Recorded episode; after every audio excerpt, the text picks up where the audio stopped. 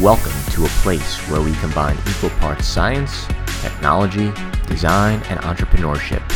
Then we gradually stir in magic to the mixture, and you have the Perception Podcast. Join us in conversations with design heroes, inspirational thinkers, business leaders, and trailblazers across the globe.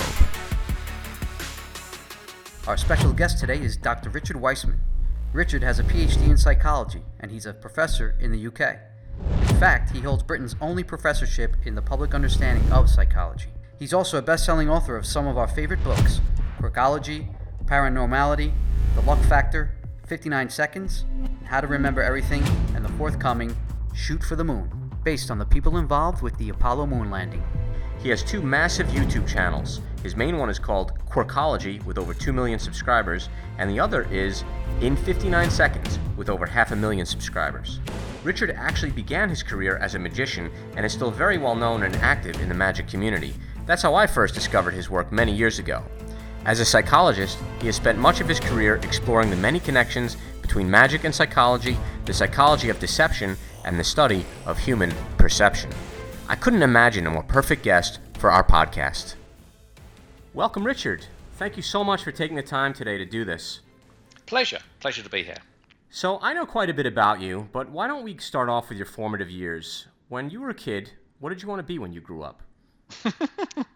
um, I don't know. I thought very much about it. I mean, I was I was heavily into magic uh, since a very young age. So my grandfather showed me a magic trick when I was I guess about eight or something like that. And it's a very good magic trick. A coin disappeared and uh, appeared inside several boxes that he had on a table next to him.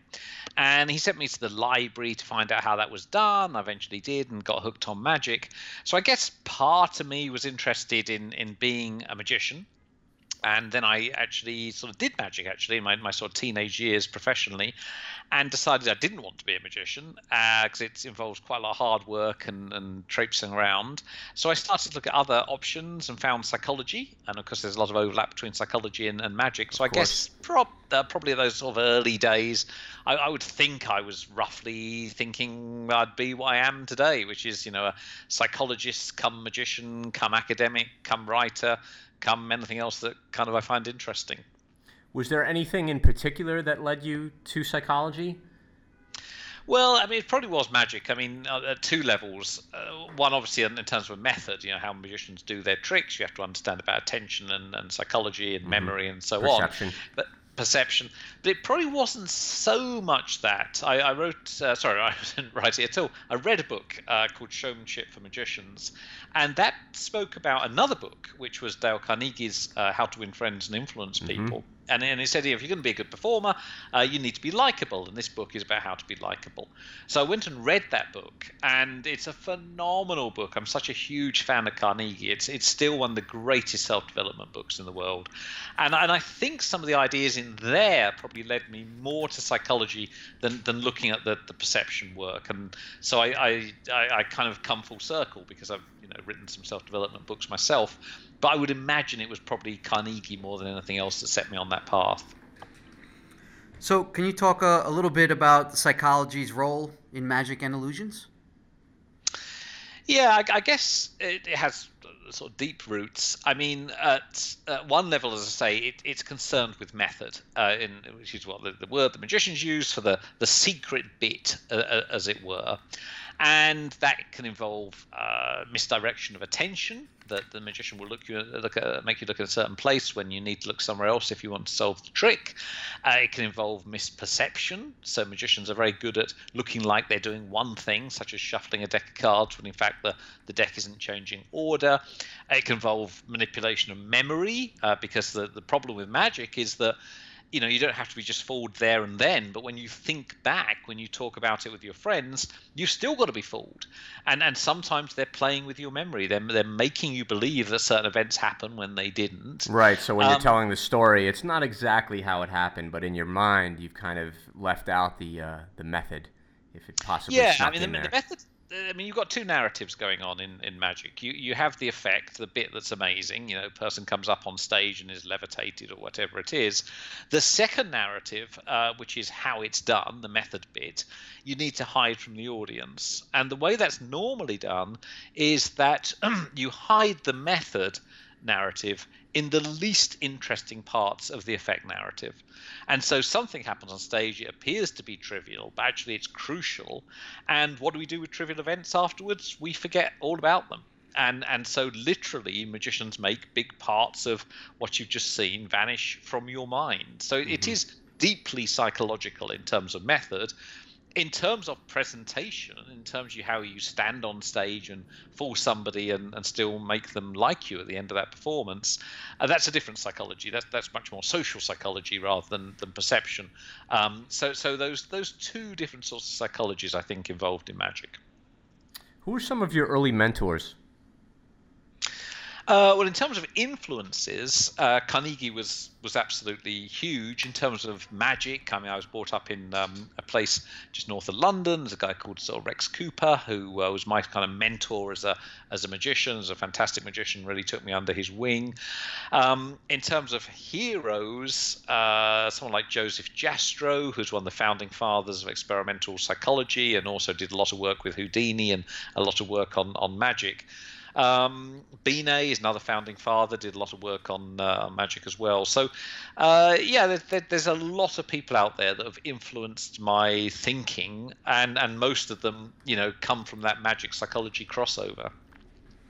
So, what's what's your favorite book that you've written?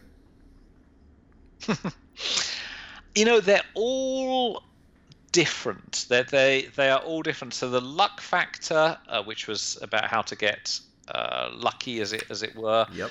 Um, was the first one, and that came about because I had I'd written a, a, pitch for a book on psychology of the paranormal. I'd, I'd done quite a lot of research into the paranormal. Mm-hmm. Written this book pitch, thought it would sell, sent it out to many a publisher. No one was interested. And I was sort of thinking, well, that, that was it. That was the end of my publishing career before it started. And then I happened to mention to my literary agent, oh, I've just been doing this work on psychology of luck and why people are lucky and unlucky. And he said, well, can you make people luckier and unluckier? Or the luckier, actually, rather than being unlucky. And I said, yeah, that's that's what we do. We, we, we were interested in intervention and change. And so we pitched this book called The Luck Factor, and it got picked up and, and uh, bought in about 25 different countries and was a huge thing. And, and so that sort of broke me into writing. So I love The Luck Factor for that, that reason. And, and people still talk about it, and I still go, go out and give talks about it.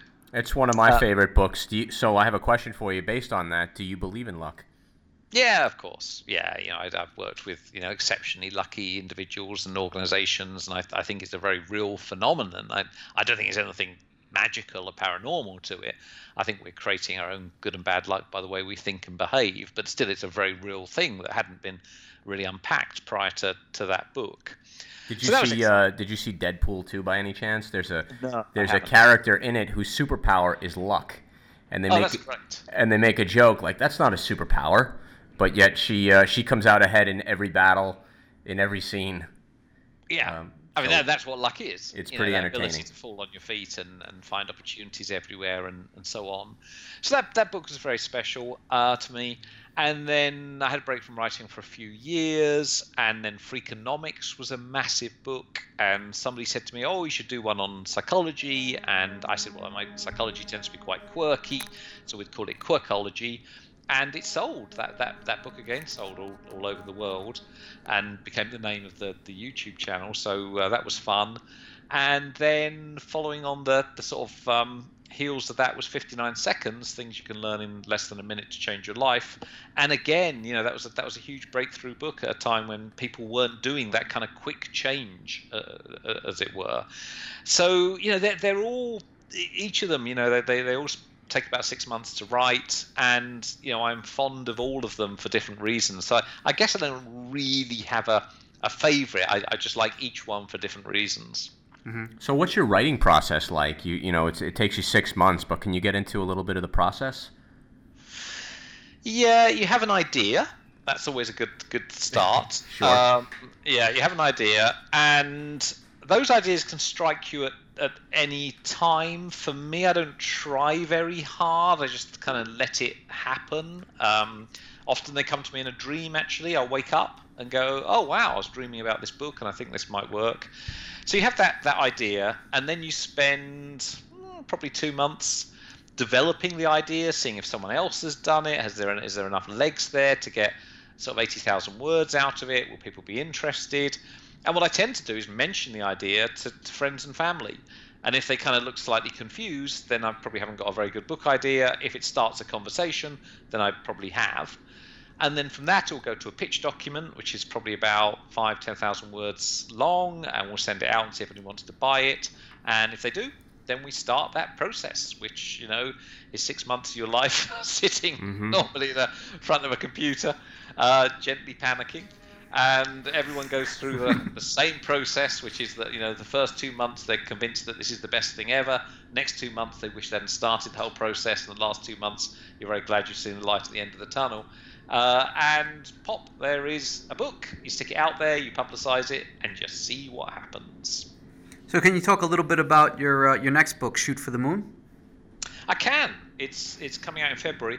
So that's a very good example of that that process. You know, I was at a party. I was talking to a friend who's into moon stuff, particularly Apollo stuff, and they said next year, 2019, um, was the uh, 50th anniversary of Armstrong and uh, Buzz Aldrin on the moon, and they said obviously there's a huge amount written about the technology, and I said, has anyone written about the mindset of uh, that put us onto the moon? And they said no.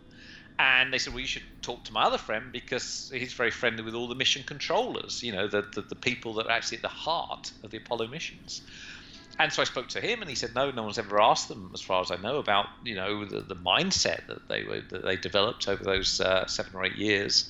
And so I got to interview them. I got hmm. to interview the people that put a man on the moon. Wow! And no one had asked them about how they did what they did at a psychological level. And you know, it's phenomenal. They, they were such a young bunch of people. The average age in mission control was 26 when Neil Armstrong walked on the moon. And the, and the reason for that is uh, very early on, a lot of the more senior uh, engineers and scientists, you know, were very skeptical about this right. happening. And, and so NASA did a very, very sensible and very brave thing which they said, go and get me a bunch of kids who are so young they don't know it can't be done. Mm-hmm. And so they have optimism, they have passion, and that's exactly what they assembled. And those bunch of very young kids are responsible for humanity's greatest achievement. So the, the book is about how they did what they did, but also how you can use those tools and ideas and lessons uh, hmm. to achieve amazing things in your own life. Well, that sounds great. I can't wait to read it. Um, you know the, the, the film that just came out, First Man, about Neil Armstrong. Yes. Yes. Yeah, I've yet to see it, but I'm hearing very good things. Yeah, I haven't it. seen it either. I've heard I've heard excellent things about it.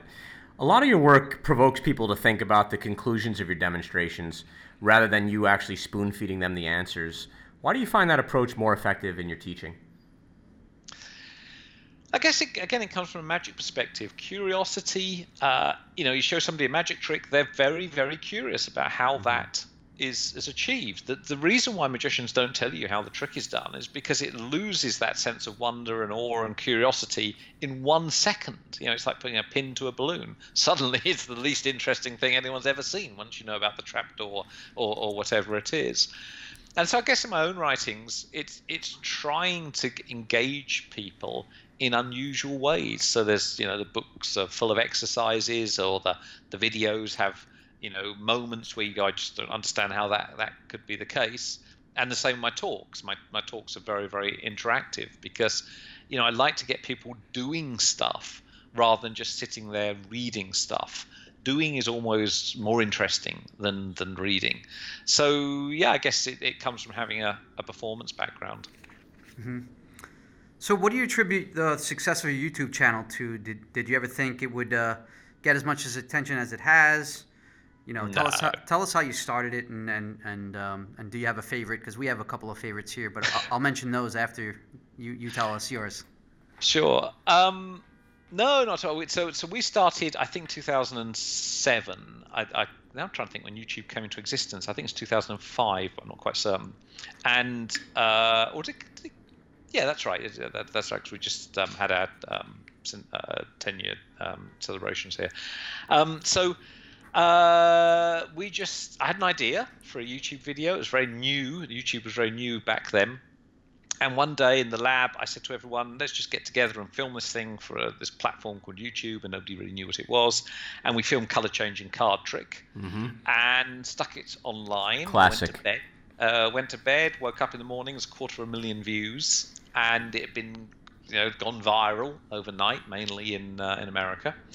And so I sort of ran around trying to produce some more videos, and produced a couple more uh, ones in my uh, apartment in uh, in London. And then it's it's just grown from there. You know, we, we produce these illusions and bets videos. Uh, a lot of them so old they're new. You know, some of the bets are Victorian, and, Mhm. and yeah, you know, so people today don't know of them. And it's very homegrown. It is just filmed in my living room. Uh, it's filmed on four x three on on normal definition. It's not on HD. And thank goodness, uh, people seem to like it. They like that homeliness, and it's kind of evergreen content. You know, it's it, it's it's not blogging about the news or whatever. So you know, they sit there, and people seem to enjoy them. And now, you know, when I teach psychology, you know, there are people in the class who've been brought up on Quirkology since you know for the last sort of ten years, Mhm. and that's what got them interested in psychology. And that's a lovely thing when when the student comes up and says, you know, I'm I'm here because I saw one of your videos when I was you know 15 or something. So um, yeah, it's it's it's been lots of fun. Yeah, it's, yeah, that's great. I mean, one of our favorites. Uh, uh, what we like to do here is, you know, we're having meetings with the uh, with the, the crew here, and uh, one of us will step out and be like, "Hold on, I just uh, I just have to do something quick," and then we'll come back with a different color shirt, you know, three or, three or four times just to see if people are awake, you know, and paying attention. And sometimes we'll get they'll get looks we'll get looks of like, did he just change his shirt or am I going crazy? You know, it's, it's just uh, it's great to uh, to have fun while while you're messing with people's minds. Yeah, Um, and then that piece actually, color changing card trick, then then uh, inspired Penn and Teller to do a, a live piece in their Vegas show. I won't won't spoil what it is, but so you know every night there is a version of that on on stage in uh, in Vegas. So yeah, it's, it's it's been a calling card to uh, to lots of amazing projects, and it just came about because you know, I, I just had that idea in my head, and you can tell the way it's filmed. I mean, we, we, we didn't even clean up the lab. If you look at the wide shot on that, there's stuff everywhere, there's cables everywhere, and the material's not ironed, and you know, we just lobbed it together. But I, I think people like that feeling of, you know, it's, it's not like television. Television is very glossy, and and, and, and, and and YouTube, I think, is at its best when you just feel like you're hanging out with someone, and they're just saying, Yeah, "Hey, come look at this interesting thing." It's more Yeah, it just- genuine. yeah, it feels more real. Exactly. Yep. Yeah, so, I think, yeah, yeah. so what's been the most challenging uh, psychological concept to demonstrate or to or to teach? Um, yeah, that, I guess most of psychology is kind of challenging in its way. You have to get it into people's lives. Uh, in terms, I was trying to think of the most challenging quirkology video. We made one called The Ball, which is where a ball appears underneath a cloth. And I can remember saying to the team, hey, look, this will take 30 minutes. and I can remember us being there five hours later with me going, come on, just one more take. I think we'll get it. Yeah. Uh, because it, it, it, I hadn't realized was how tight the angles were on it. So, um, you know, you talk about millimeters, you know, and it was very tricksy to film. And I, I, love it because of that. But, you know, it, it, that, that, that, that kind of thing is means you can show all the outtakes. Um, but we are, and again, actually, it's funny because we've filmed them for television many times, and television folks are used to, you know, get, getting the shot within about sort of five or six minutes, and and of course we are used to doing the thing again and again and again for as long as it takes until you get that one perfect shot because there's so much uncertainty in most of the shots. So it's always quite fun to go, no, no, no, we'll be here just repeating this action again and again for the next three hours until you get it. Uh, so yeah, there's big differences between television folks and, and YouTube folks, I think. I love the uh, the amazing ball and glass uh, and assumptions. Oh, Those yeah. some of my favorites. Assumptions, actually, you know that that uh, was two takes. I, we, we only did it twice, and it was amazing because I was, I was thinking that was going to take hours. And I think what you're looking at there is the second take, which absolutely nailed assumptions. Totally. Uh, which was, was great. And it's it's used everywhere, assumptions. I've, I've seen it opening conferences and all sorts of things, and uh, uh, used on, on lots of adverts, actually. Exactly the same idea. Uh, they, they, they copied the beats on it on various adverts. Mm-hmm. And Ball and Glass, uh, yeah, that's, that's the one where the ball is on the outside the glasses. Right which is quite an unusual idea. And yeah, again, sort of trying to find a way of making that work was the the hard bit. Um, the the props for that are terrible, but uh, to make and also it works. it's incredibly yeah, effective. It, it um, but yeah, that took uh, quite a while as well. So yeah, they're all like old friends. You know, you spend so long with them, thinking about them and trying them out, and um, and you immortalize them forever now on YouTube. Yeah, which is nice. yeah. You know, and you, you don't do anything. You just sit back, you upload it, and you know you get these lovely emails from people who and teachers use them. Some teachers use them sort mm-hmm. of every morning to wake the kids up and stuff. So it's fun. It's fun. So I'm a, I'm a huge Derren Brown fan, and I, I know you guys are friends and colleagues. I think you're you're an advisor to him as well. Yeah, that's right. Yeah, I mean, I know Derren as, as, as probably more as a friend than an advisor, but yes, I have done some advising. So, uh, first off, uh, did you see his new Netflix special, Sacrifice? What I think? have yet to see it. Oh, I've really? yet to see it. Yeah, I'm, I'm, looking forward to it. I've heard some really good things about it. So, can uh, can you talk a little bit about your working relationship with him, and, and what you what do you think makes his work so deceptive, powerful, and astonishing? I think probably Derren is what makes his work so yeah. amazing. He, he is a phenomenal performer, and and what you're seeing on television is only. I actually uh, I actually flew to London. My wife uh, and I took a trip there for my uh, 40th birthday a few years ago just to see him. Um, sure. Because at the time he was relatively unknown in the states. Uh, since then, he's actually done a show on uh, on Broadway, which we've seen as well. But I'm I'm a huge fan of his, going back uh, at least 10 years. So, yeah. yeah, no, he's great. He's, he's, he's a phenomenal live performer. he, he very very me. gifted. uh, so yes, we go back a long way. So for his very, very first special, and I don't even want to think about how long ago that was. Um, he came to the university. He was doing an item on twins, and uh, it's filmed with me in my lab.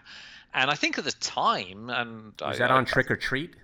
No, it's before that. Before it's that. it's uh, he had um, I think it's called Mind Control. Mind Control. I remember that as well. Yes. Yeah, I think it's the first. I, don't know if they had more than one, but it's the very first one. And I think the sort of feeling was that he'd put out this hour-long special, and that would be that. You know, and magic at the time, and certainly mind magic, as it were, wasn't big in Britain. And they put this thing out, huge response. Everyone loved it, and so they started to make more of them, quite rightly, and they're phenomenal. I mean, some of the the thinking behind those shows magically is really really clever, and so they did one on luck, uh, mm-hmm. and that was based on the luck factor work yep. in part.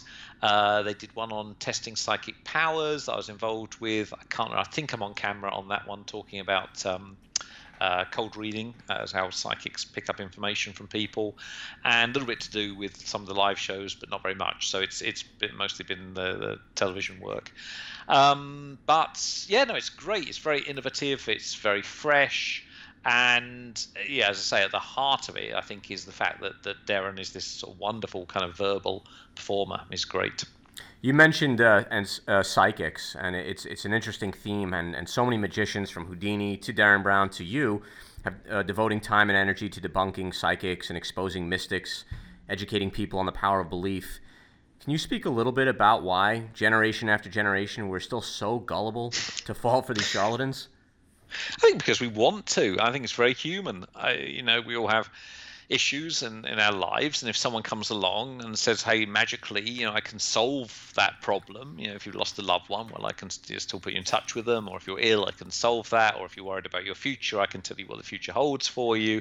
I think it's very very attractive psychologically. It's very seductive and, that's right. And and and also that you know there it's, it's not just a claim. Often there is evidence to go with that. And a bit like a good magician you know they, they can fool you in, in in various ways. And so there's always been this kind of skeptical movement.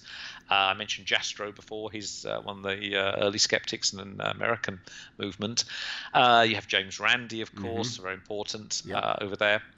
And and I've been part of that. Houdini has been part of it, um, and Derren has as well over in, in, this country. So there's always been this this this small movement, small but vocal movement, and I just think people, you know, I, am not saying these things don't exist, although personally I don't think they do, but but you know that's up to that's personal belief. All I'm saying is, you know, in, in the same way as you wouldn't go and buy a used car without hopefully somebody that knew about cars, don't go along to a psychic unless you know something about some of the tricks of the trade. And reading so and so forth. Yeah, that, that that's right.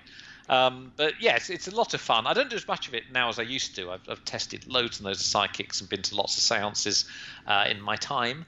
Um, but after a while, it, it kind of gets a little bit repetitive, and, and, so I've kind of cut back a bit. Although we still do the fake seances. So Andy mm-hmm. Nyman, who's a magician and sure. actor, uh, and also the sort of co-creator of uh, a lot of Derren Brown's work. Yeah, I'm a big fan of Andy Nyman's as well. So Andy and I met even before Derren actually a long time ago, and we started doing fake seances. And uh, in a I think he was actually going to be on the show first, right? And then and then he didn't take it, and Derren did. That's correct. I, I think Andrew O'Connor, who um, uh, created the show, originally offered it to Andy, and he was sort of you know wanting to pursue an acting career, and and so uh, I think then Derren was doing magic in Bristol in the UK, and I think maybe Andy had seen him, I don't know, and, and suggested Derren. Um, it all worked out it all worked out very, very well, very well. So yeah. Andy and I did these seances very early on, sort of fake seances, and then I've taken some of those ideas and uh, turned them into experiments. And um, most recently, actually, we did it at Magic Live in Vegas. So we hmm. had 500 magicians watching us. We took 10 of them to a dark room, and we had luminous objects move around, and then we took an infrared feed to the remaining 490 so the 490 could see how all the tricks were done, and the 10 in the room couldn't. So that was a kind of fun way of, of making the seance play big, as it were. Hmm. I, I, wish we had done this podcast on Monday because um, here in the United States has been Mega Million and uh, and uh, Powerball, uh, and it's the biggest winnings for the lottery so far. And I would have asked you, yeah, two billion dollars. I would have asked you for oh. the winning for the winning numbers actually. Well, um, yeah, and I would have given them to you. It's, it's yeah, exactly. We got the timing wrong on that. Yeah. So um, yeah, it's, it's uh, wow. Someone's either got lucky or unlucky, depending yep. on, on how that works yep. out for them. So uh, yeah, fingers crossed. Yep. Um, so do you ever get fooled? Or... Oh, all the time, all the time. Yeah. Okay. Yeah, I mean that's the joy of magic. It would be a horrible place if I didn't. So you know, I, I want to get fooled. I spent the last weekend at the Magic Circle wanting badly to get fooled because that's the joy of it. You look at something and go, yeah, I don't I have no idea how that's done. Um, and, and magic changes, it evolves, and sometimes it uses bits of technology you don't know about or sleight of hand that someone's invented. Um, so yeah, it's great. It's the best feeling in the world. It also it keeps you humble, I think. Right. Are there any any um, up and coming magicians you know about, or or, or um, that's a good question, actually. I suppose um, it's, it's interesting because the level I'm sort of involved at in magic, I don't have actually much to do with younger magicians. So mm. because I consult for magicians, they tend to be actually the more senior um, ones. So I haven't seen really young guy. I mean, there's a thing called cardistry, which is uh, sort of almost juggling with cards, and some of that stuff is uh, is incredible.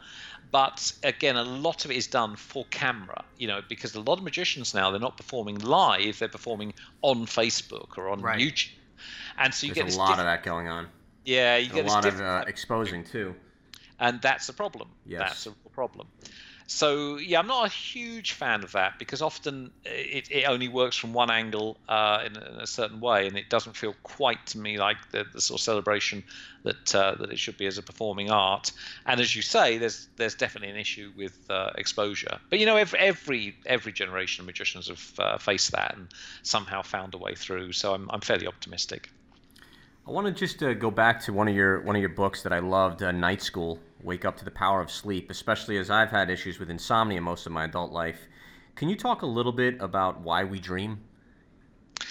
Yeah, so that book uh, was it's an odd book actually because I was looking around self-development sections in various bookstores, and it just occurred to me at that point when we were writing that was quite a few years ago now, um, no one was doing stuff on sleep you know, there's all this stuff on daytime activity in terms of happiness and productivity and relationships, but no one was doing it on sleep.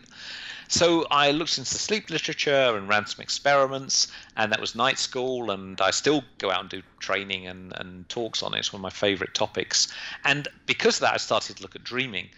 And, you know, it, it's really interesting how these things shift. When I wrote that book, everyone was really dismissive about dreaming in terms of the psychology of it. I mean, I'm talking among, amongst academics. It was just kind of, you know, the froth on the beer of sleep, as uh, somebody phrased mm. it. it. Didn't do anything at all. It was just this this rather weird process that happened to happen. And I looked at the literature. I argued very strongly that actually what's happening is that the brain is kind of replaying episodes that make us feel concerned and worried. And it's doing that for two reasons. One is to knock the emotional edges off them because if we experience something again and again, it becomes actually less scary rather than more scary. And second is looking for solutions to some of those problems. And so I argued that in the book, and then not so much because of that book, but since the movement in the uh, kind of dream uh, literature and so on, that's now become the dominant model. And so, yeah, pretty much that's that's what's happening when we we are dreaming. Your your brain is like a, a good therapist. It's it's trying to help you over difficulties and worries and concerns you have in your life. So, besides, uh, let's say, a bottle of scotch, what are uh, what are some of the tips you have for a good night's sleep? Uh, well, not a bottle of scotch. So uh, the, the problem with um, it's very pernicious alcohol because it gets you to sleep quicker, but it really disrupts deep sleep and particularly dreaming. So you wake up in the morning, feel uh, quite exhausted, even though you've slept quite well. Mm. So uh, instead, any kind of technique which pushes worries and concerns out of your head. So you know, counting backwards in threes from a hundred is a good one.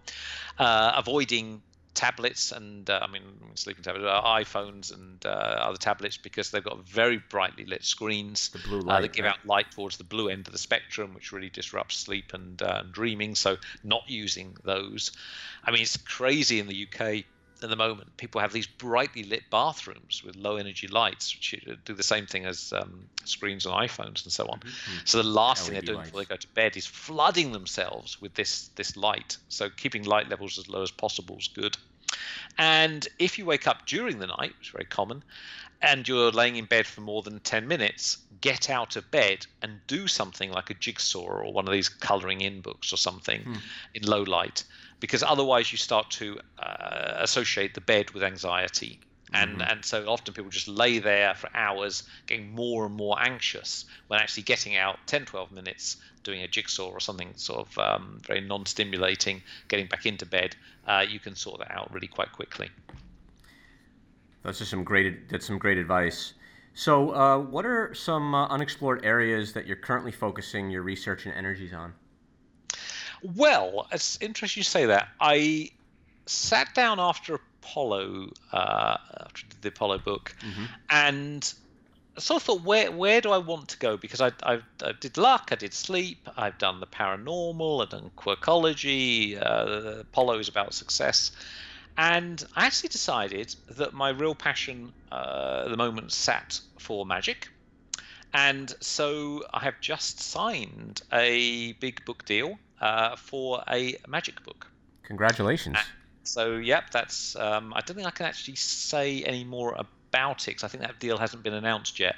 But it will be coming out, I guess, well, towards the end of next year, possibly. It might go over into 2020. Um, but that is a big book with a very well known uh, magician. And so I am super excited about it. So I'm going to be awesome. Returning to my eight-year-old self again to uh, to, to write that. Oh, I can't wait to read it. So go, yeah, I'm excited. I mean, it's, uh, what's great is that you then get to, to read all this esoteric it's kind of magic literature. Is it? Can it you work. say if it's is it is it a book on, on magic history, magic uh, theory, uh, psychology? Uh, it's it's that end of things. Yeah, I can't say too much about Fair it, enough. but it's all it's, it's it's that end of things. It's it's not really a book of tricks. It's gotcha. it's it's uh, hopefully a little bit more educated look at uh, look at magic. But um, yeah, it took a took a long time to get everything in in place, but uh, contracts have just been signed. So um, yeah, I'm excited. Great, sounds like fun. So, where can people find you online? Um, you know, connect uh, with you. Yep, I'm online, richardwiseman.com. Uh, I'm on Twitter at Richard Wiseman, and I'm on Facebook apparently somewhere, but it's mainly on, on Twitter and online. So my stuff is there, obviously on the and of course the channel. YouTube channel Quirkology. Absolutely. Yeah. So it's all out there, and yeah, it's always fun when people feedback. So there's a little form they can fill in on the, the website, and I get to see those emails. So um, yeah, it's been fun, and uh, I hope uh, people enjoy the sort of silliness that I do for a living. Well, we definitely do. Uh, thank you so much, Richard. It's been a real honor to have you today, um, and uh, we greatly appreciate it. Yeah, thanks so much. And an absolute pleasure talking to you. Thanks very much. And that wraps up another episode of the Perception Podcast. As always, send any questions and comments to ask at experienceperception.com. Make sure you follow us on Twitter, Facebook, Instagram, and our YouTube channel. Sign up for our weekly newsletter on our site, experienceperception.com slash contact. Lastly, if you enjoyed this podcast, please go to iTunes and write a nice review. See you on the next episode.